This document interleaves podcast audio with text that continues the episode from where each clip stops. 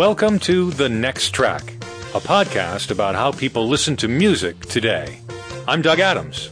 And I'm Kirk McElhearn.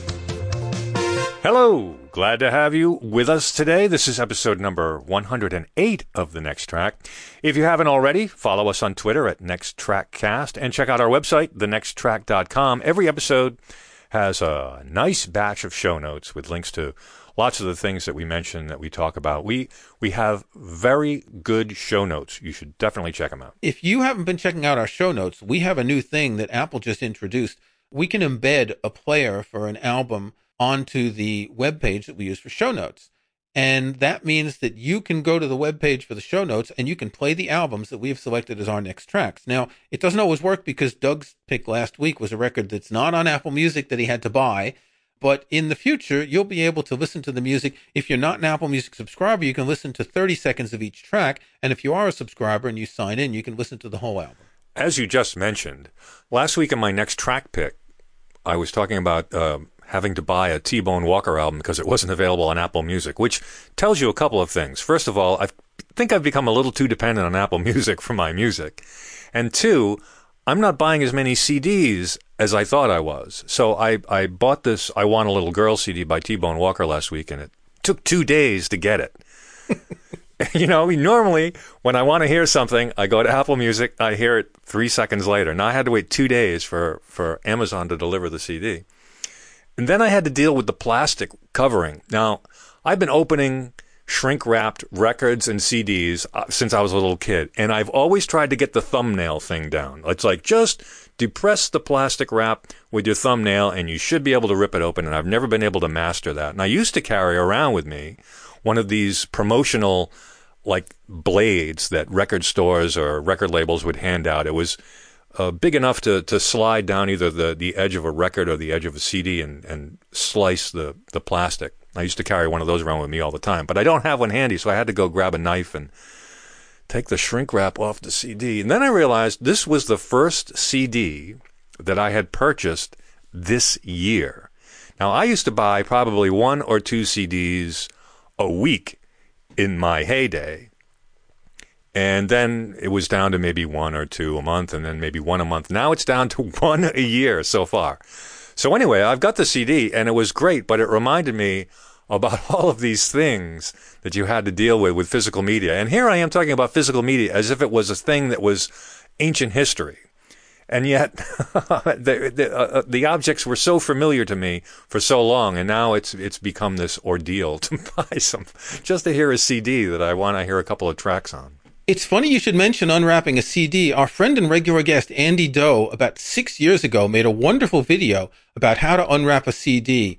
And he shows how to unwrap single CDs, digipacks, box sets, and the whole thing. And I'll link to it in the show notes. I think it's really fitting. Uh, I had not seen that until you pointed it out to me. And it is quite amusing and done in Andy's inimitable style. When I worked in a, a bookstore in France for a few years, we also sold CDs. And it might have been I don't think it was the guy who worked in the store in the CD section. I think it was a sales rep that showed me a way to open a CD. When it's a, a hard jewel case, if you have a hard cornered surface like shelves in bookstores, right? You know, that sort of, not for formica, whatever it is that makes a hard edge. You just take the CD and you slice the corner across the edge of the shelf and it just opens it like, you know, like butter. It's really easy. I've seen that. I've seen that happen. I've had music directors who just sit there while they're on the phone and just rip the things open. Like I said, the thumbnail technique. I had a music director who had a thumbnail and he just would sit there and rip them open with his thumb. But the tool was often handy. I had those all over the place. Those were dangerous. Those were those were given out by record stores. I mean, those are knives essentially. You could slash someone with one of those. I can't believe they used to hand those out. Yeah, but, but it's an interesting point, and we've talked many times on the show about how neither of us buy as many CDs as we did in the past. I mentioned last week that I had just gotten some new CDs. My next track pick was Brian Eno's new set, Music for Installations. And I just got another set this week, which will be this week's next track pick. But like you were saying, you would buy one or two discs a week. And if we go back even pre CD, and I don't know what changed because even before I started using Apple Music regularly, I was buying less and less. I think you get to the point with a large music collection where you're buying CDs for one of two reasons.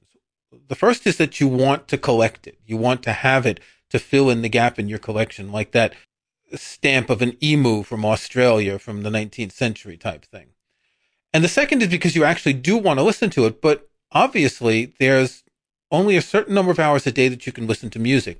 And the more you have in your collection, the less time it, the less airplay it can get among your listening. So when you had 10 records, you could listen to each record every day if you wanted to.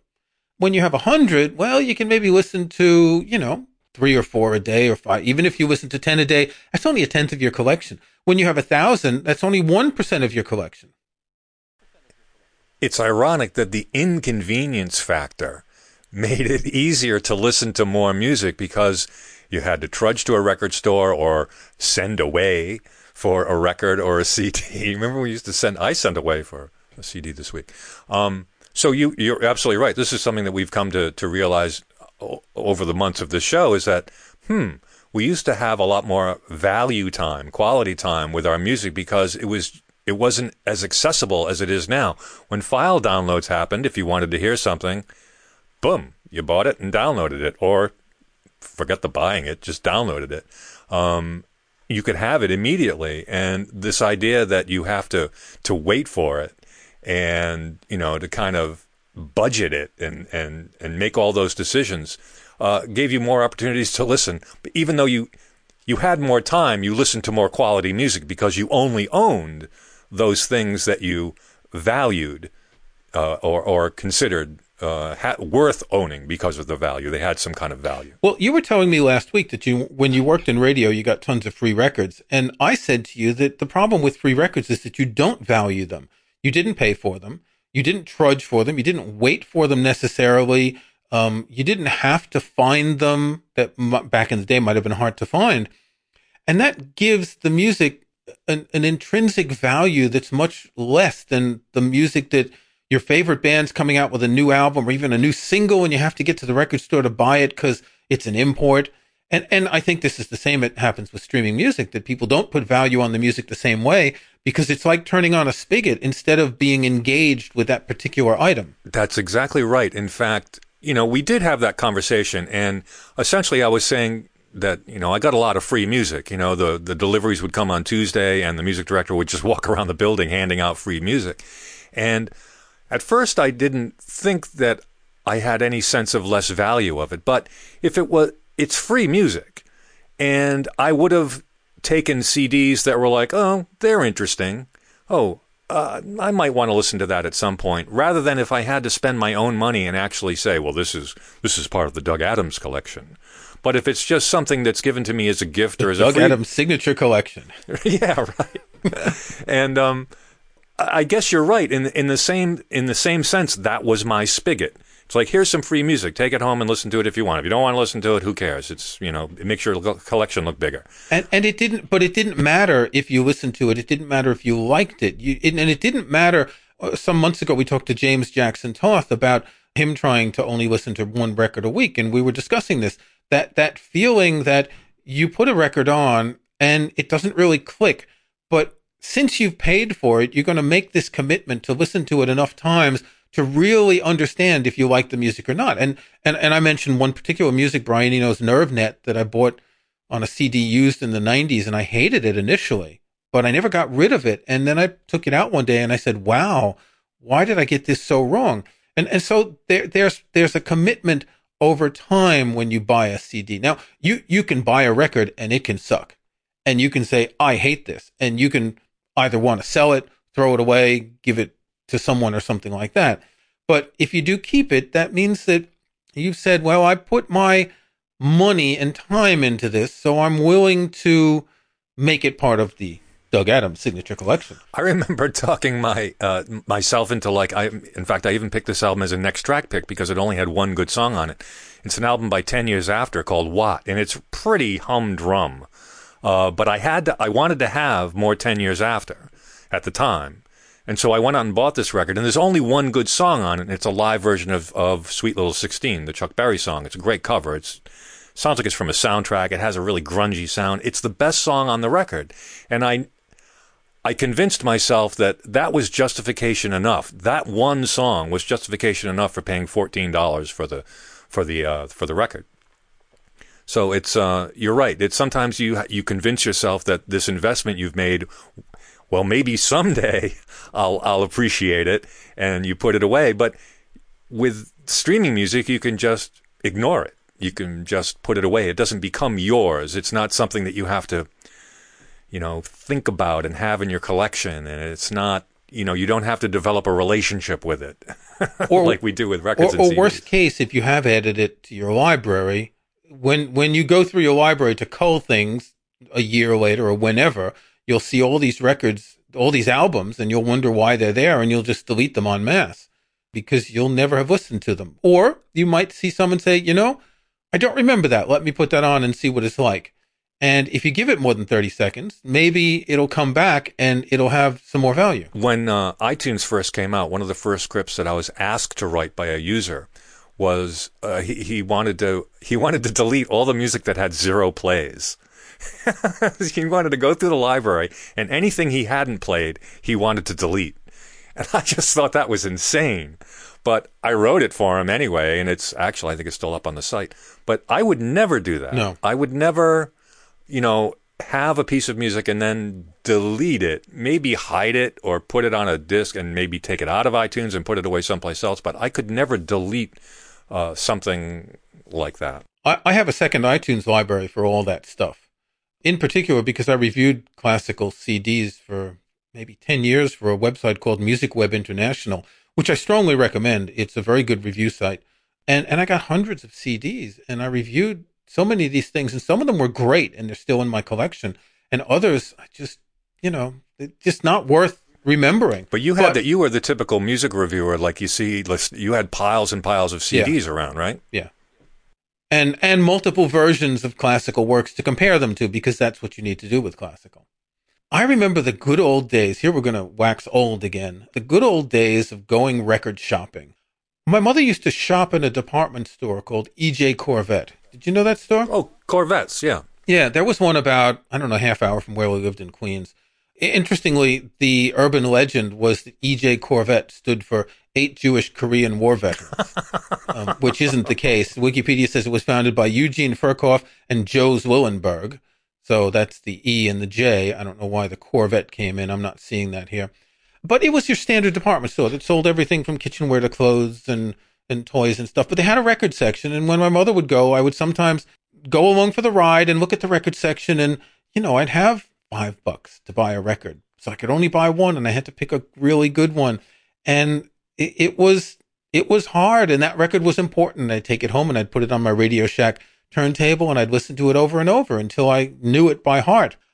I remember going to a Sam Goody in Forest Hills. This was about a 45 minute bus ride from where I was, but it was really the biggest record store within a short trip without going into Manhattan from where I was. And Sam Goody's was a big chain and they had uh, maybe a couple dozen stores in New York City alone and lots of discounted records, new records. And I remember going there because I had 10 bucks to spend and I wanted to buy a couple of albums. And then later, what was really interesting was when I lived in Manhattan on the Upper West Side, the early 1980s, was going down to the record stores on Bleecker Street, the ones that had the used bins and the cutout bins and the import bins. That was a lot of fun. I'm going to link to an article on my website entitled Collecting Music in an Analog Age. And I wrote this about four years ago, talking about the period when I was doing that a lot, particularly going after British music imports, the, the, the factory records music and things like that. But there was a feeling of satisfaction of finding music like that. It was more than just buying a new record. It was finding something. I would read the British music press, New Musical Express and Melody Maker, and I'd see that a new band was formed by two guys from these other bands, or there's a new single by some band. And, and me and my friends, we'd go in search of these things, and they had really important value. Yeah, same for me. We used to try to find the. Uh, you couldn't always find what you wanted at, the chain stores. We had strawberries and Newbury Comics and what are some of the other ones? Coconuts, peaches, places like that. Um, but you'd try to find the the mom and pop record stores. When I was a kid, we had there was one great record store, single location called Beacon Records, and it was always special to go there with my father because they had everything, um, sound effects, uh, you know, obscure classical music, just you know, just everything that you could possibly look for. Um, and it was always a treat to go there. But otherwise, I would buy, I would go to the five and dime store also, and you know, buy a forty-five or something like that. We had a lot of little music stores that were popular in Providence. Um, but eventually, the, the chains came in. As I mentioned, Strawberries. Um, did you? You don't think the Strawberries got down to New York? They were. They had like sixty to eighty stores in New England at their peak, um, and they used to be a ticket outlet.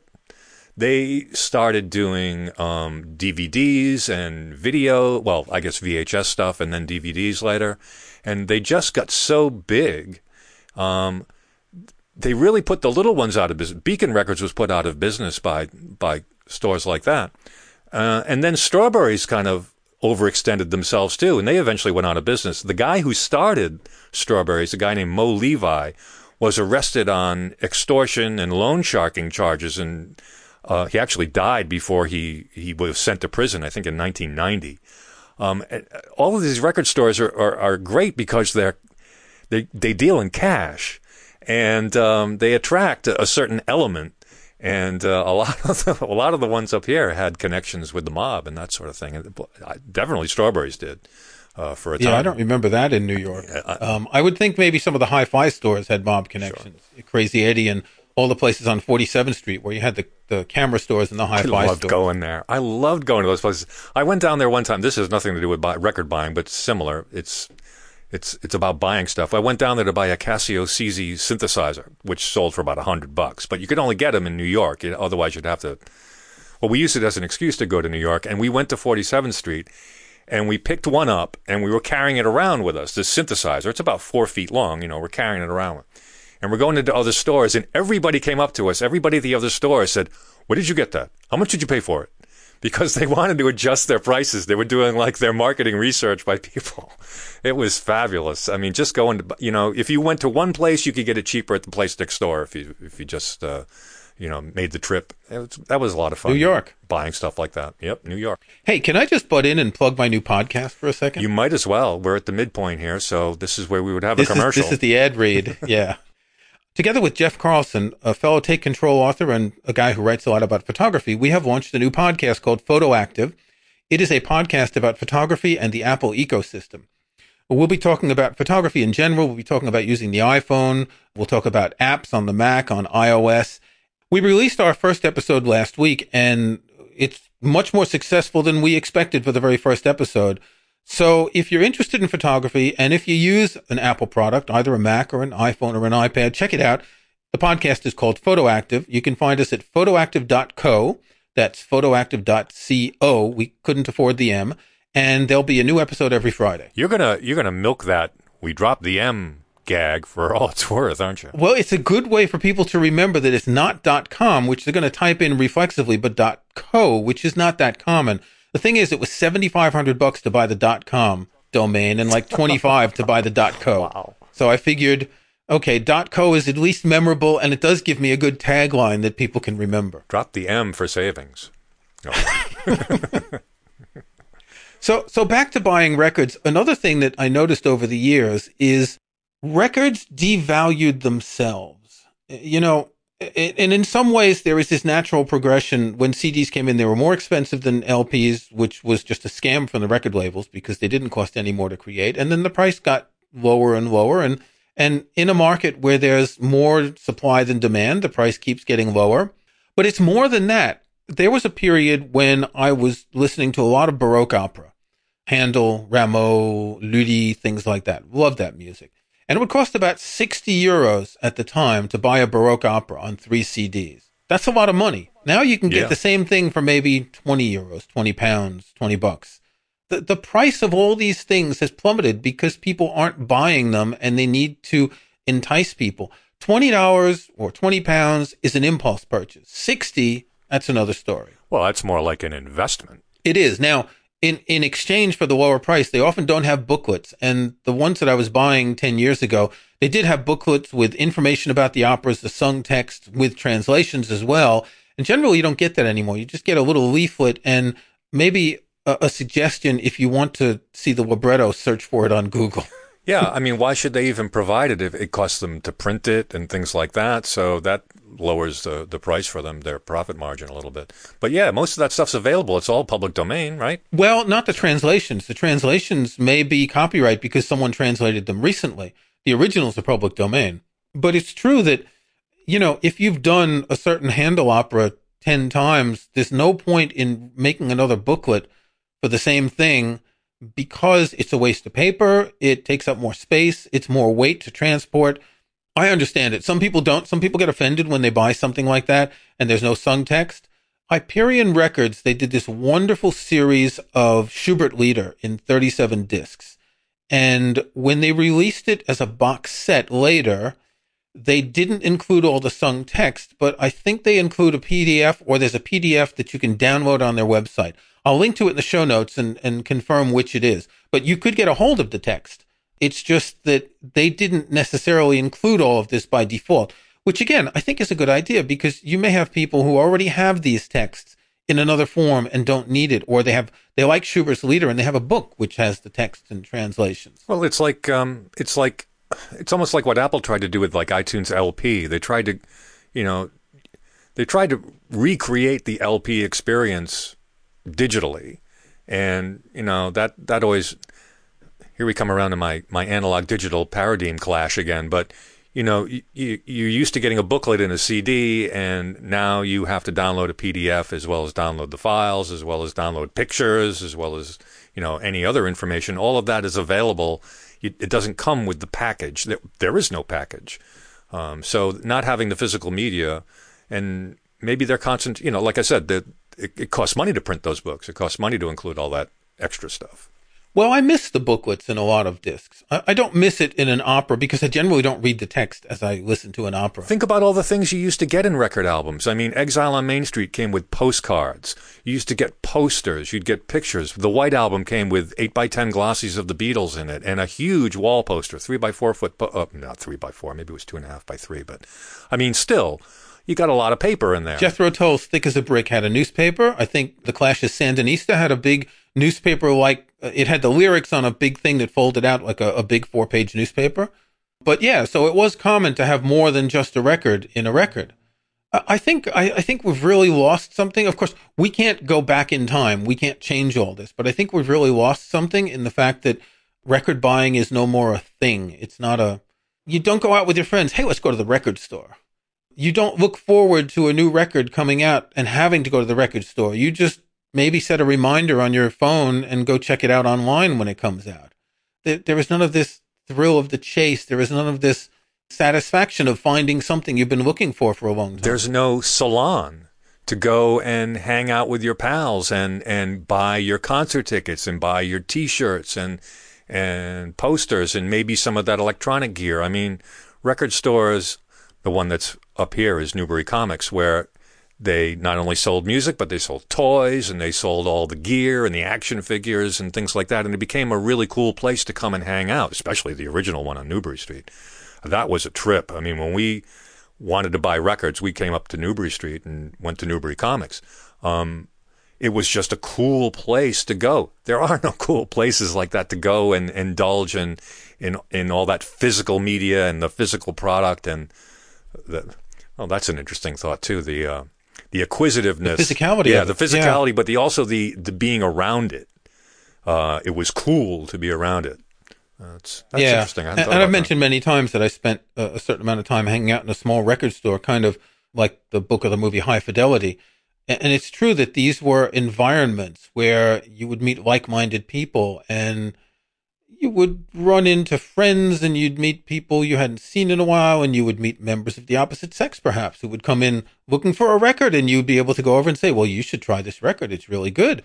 Um, or if you were friendly with the guy who owned the record store you'd get to play all the records he had in the store.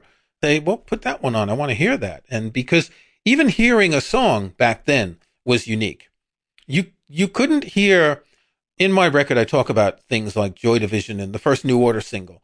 Now, you wouldn't hear that on the radio stations in New York. Maybe WNEW at night might have played it once. Maybe one of the college radio stations might have had that single and you could call in and make a request. But how many times could you hear it? Whereas if you're in a record store that has it, you can talk the guy or the girl into playing it a few times so you get to know the song before you buy it. I used to have a, a pretty good pal who ran a CD, new and used CD place. And he was right around the corner from a radio station I was working at. And I used to do his commercials. So I could go in, and if he didn't have what I wanted, he'd order it for me. Didn't even think twice about it. Just, sure, I'll get it for, ne- for you next Well, week. when you're talking about imports or rare things, then it's a little bit different. And and I did go through this period for a while. I don't like to say collecting because it wasn't that. It was needing to have the latest single by the bands that I liked. And and I would go out of my way to find them. And again, on Bleecker Street, there were a couple of record stores where they would have imports, but it, was a constant question of can I find this? If so, where can I find it? How much will it be? How important is it? But nowadays, imagine if we did have record stores, you'd just be a bunch of people standing around looking at their iPhones, maybe their phones. maybe streaming from their thing. Oh, check out this new song I got, and the person in the record store is sitting there lamenting the fact that he's not selling records because everyone's streaming on Apple Music and Spotify. Did you ever belong to any record clubs? Ah, get ten records for one dollar, and they don't tell you they're going to send you four records a month and all For that. For a penny. For a, A penny. penny, yes, plus postage and handling. I actually belonged to the Musical Heritage Society for a while.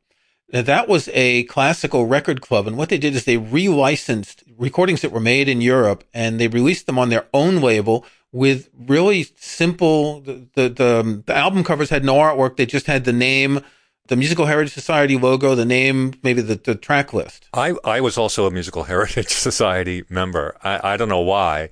I guess I thought it would be an easy way to develop a, a classical collection, which it was. And they would send you, a, I guess, a new album a month, and then you could keep it and return it. Is that how it worked? I think it, it was either one or two a month. Yeah, it was one or two a month, and you could keep them or return them. If you Google Musical Heritage Society and you look for images, you'll see the two types of album covers the one with just text and the one with these really simple, sort of black and white line drawings or, or engraving type things. This is pre CD, of course. The CD, they got a little bit fancier. I don't remember if it was one or two a month, and I really, I probably just kept them all because this was music that I wasn't that familiar with. So getting something, even if it was Vivaldi or masterpieces of 20th century piano music number one with music by Berg, Schoenberg, Stravinsky, and Webern, I probably would have kept them just because it was something unexpected. I did that too. I was surprised how many of them I kept. And of course, it's a pain to have to send them back, and that's what they're relying on. But I remember I got this wonderful thing on uh, music for bassoon quartets and things like. For instance, the um, the theme music that was used for Alfred Hitchcock was originally a bassoon uh, piece for I think five bassoons, or at least this particular album was five bassoons. And I said, you know what? I may find a use for this sometime. I'm going to keep this. And I, I, you would get unusual things like that. But I also ordered a lot of Strauss. I, I'm nuts about Strauss waltzes. I just you know, Emperor Waltz, Tales of Vienna Woods, Blue, all that Really? stuff. I love that stuff. You've never mentioned this before. Oh yeah, I'm. I, it's just it sounds so big and magnificent and emotional, and I really just like lying on the floor listening to waltz music. do, do you watch the New Year's Day concerts? No, I don't. I that they don't. do from Vienna. You should. You can find them all on YouTube.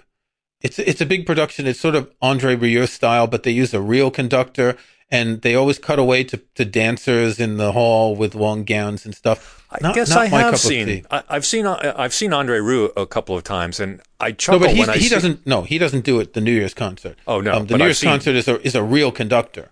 But I've I've seen his shows. They run them over here on public television Yeah, every so often. that's- I mean, they are over the top and extravagant, but it's really the only place to catch that kind of music.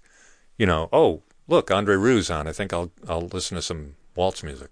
Yeah, we get the New Year's Day concert, I think on the BBC here and on one of the public channels in France. I used to see it. It's very common. And I think they start selling the CD like the very next day and they sell the DVD of it. And, and I'm in a record collecting group on Facebook and I know that there are people who wait for that every single year and, and pre-order it. Actually, all you need to do now is go to Apple Music and look up the New Year's Day concert and you will probably have dozens of them. I wonder how many they sell that way. For instance, I happened to see a there was a Fleetwood Mac concert that public television was running this weekend, and I just threw it on and left it on. And they during the show, of course, they're asking you to to give to the station, but they're also selling DVDs and CDs of Fleetwood Mac, and I'm thinking, who, who, why would I? I don't know if I would do that. It was almost like watching a 20. Well, it was a 20 year old performance, but it was almost like watching television from 20 years ago. You know, if you order now, you'll get the three disc set and the and the video. We'll throw the video in in a T-shirt or something, and a tote bag. I think there's a certain demographic that's going to buy those because wow, I haven't heard Fleetwood Mac in decades, and I don't know what Spotify is, so they're going to buy it. I, I just looked on Apple Music. You can find a lot of these New Year's concerts. What you need to do is search for New Year's concert. When you find one, click it and then go to the albums you may also like because they don't all come up in the search. And some of them are titled Neujahrskonzert. So they won't show up New Year's concert. The 2017 concert was conducted by Gustavo Dudamel. He's a dude. Daniel Barenboim did one in 2014, Zubin Mehta in 2015. Mariss Jansons in 2016. It's a it's a double CD always. They look like they're an hour 45 to 2 hours. They've got polkas, they've got waltzes, they've got every you'll love this. Mazurkas? I don't see any mazurkas in this one here, but a lot of polkas. I'll take polkas. A lot of polkas. Shumpa, shumpa, Yep. shumpa, shumpa, shumpa. Well, we've lost something, haven't we? And, and you know, if you think about if you think about books as well, ebooks haven't taken over the way physical books have, but there is nothing like browsing in a bookstore. There's nothing like browsing in a record store and flipping through the bins and saying, "Wow, I remember that band. I haven't heard them in ages. Oh, this is the guy who played guitar with whatever." And you know, it, it's it's an experience rather than just I had to search in iTunes to try and find New Year's concert, and only a few came up, and I had to find that sometimes it's called Neujahrskonzert, and you have to adapt to all these things. You get down to the complaints about metadata. It's like when you had a CD or an LP, the metadata was right there on the tin. But now, as Andy, our friend Andy Doe, to bring him up again, has mentioned many times, metadata is a mess. You can't find things. You can find things. Some things are different things. Some things are named different things. Consarn it. It's just not the way it used to be. Youth is wasted on the wrong people. Get off my lawn. now we will present our next tracks, music that we've been listening to or plan on listening to. Kirk, what have you got? For my next track this week, I have picked something that I recently bought on CD. It is a new release of John Foxx's Metamatic. Now, I think I mentioned Metamatic as an X track pick a year ago. It's really one of my favorite albums of the 1980s. It was released in 1980, so it's 38 years old now. Something about this album, if you listen to it now, it sounds like it could have been written now and recorded now. There is a certain amount of rudimentary synthesizer skill because these are really the early days of, of synthesizers. I think he recorded this in a cupboard under a staircase someplace, and he had a few of these mini Moogs, you know, the ones with all the patch wires going in and out of them. But this is just such a great album. It's hard to overestimate how important it is and how influential it was in, in electronic music. John Foxx had been in Ultravox and he was with them for three albums. And then he left just before the band had their big hit, the album Vienna with the song Vienna. This was when Midge Ure took over as singer. I saw the band once in New York doing a show and it's like they've all got these slicked back hairstyles and they're wearing these long gray coats on stage. At the time it looked cool, but Anyway, so this is a three CD set. What's interesting is there had previously been a two CD set some years ago. And so this includes alternate versions, demos, outtakes, and all that, which aren't always interesting, but it's all remastered. And it's got a bunch of art cards in it. I think a half a dozen of them, one of which is signed. It's a limited edition, and I think it only costs 16 pounds. Usually a signed limited edition is being sold at a premium. I think there's only a thousand or fifteen hundred copies. So if you want one, get it. I'll link to Amazon. I'm pretty sure you can still get it on Amazon. And I'll also link to Apple Music for the previous two CD version. Doug, what's new for you this week? I'm a fan and admirer of Albert Lee, who is a Scottish born guitar player. But he's really made a name for himself as uh, a great interpreter of American guitar playing. He plays rock and roll, uh, country rock, rockabilly. He has a, a, a zooped up Chet Atkins style of playing, he's incredibly innovative. And I've enjoyed his uh, session work. One of my favorite things he did as a as a studio guest was on Dave Edmunds' "Repeat When Necessary." He does the guitar soloing in "Sweet Little Lisa." Just amazingly, blazingly fast and fluid guitar playing. I just found out that he was in a band in the early 70s called Head, Hands, and Feet. Now, Head, Hands, and Feet was a name that I always remembered because I kind of liked it. I liked the name, but I never heard anything by them. And for some reason, I did associate them with the, the California rock sound, Grateful Dead sort of thing, uh, New Riders, but I never heard them. The other day, the name Head, Hands, and Feet popped into my head. I said, well, I'm going to pop over to Apple Music and see exactly what kind of music they did do. Well, it turns out Albert Lee is in Head, Hands, and Feet. And I had no idea until I listened to a few tracks and said, who are these guys? They're a British band who did American style, like I said earlier, rockabilly, rock and roll, fast, fluid Chet Atkins guitar style. It's just an amazing record. It's a double album of this I guess you'd call it country rock, roots rock.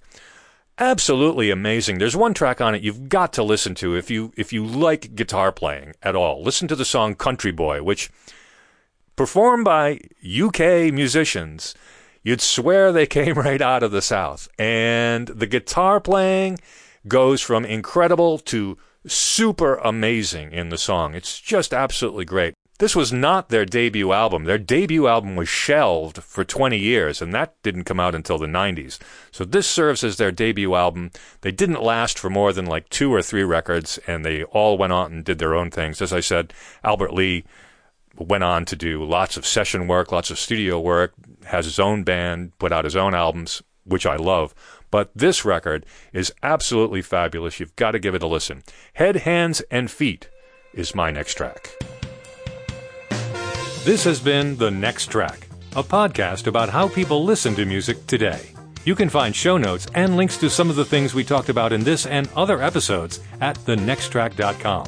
There's also a contact form there you can use to send us comments. If you like the show, we hope you'll subscribe in iTunes or your favorite podcast app. And please think about giving us a review or rating. We'd appreciate that. I'm Doug Adams, and for Kirk McElhearn, thanks for listening. We'll talk to you next time.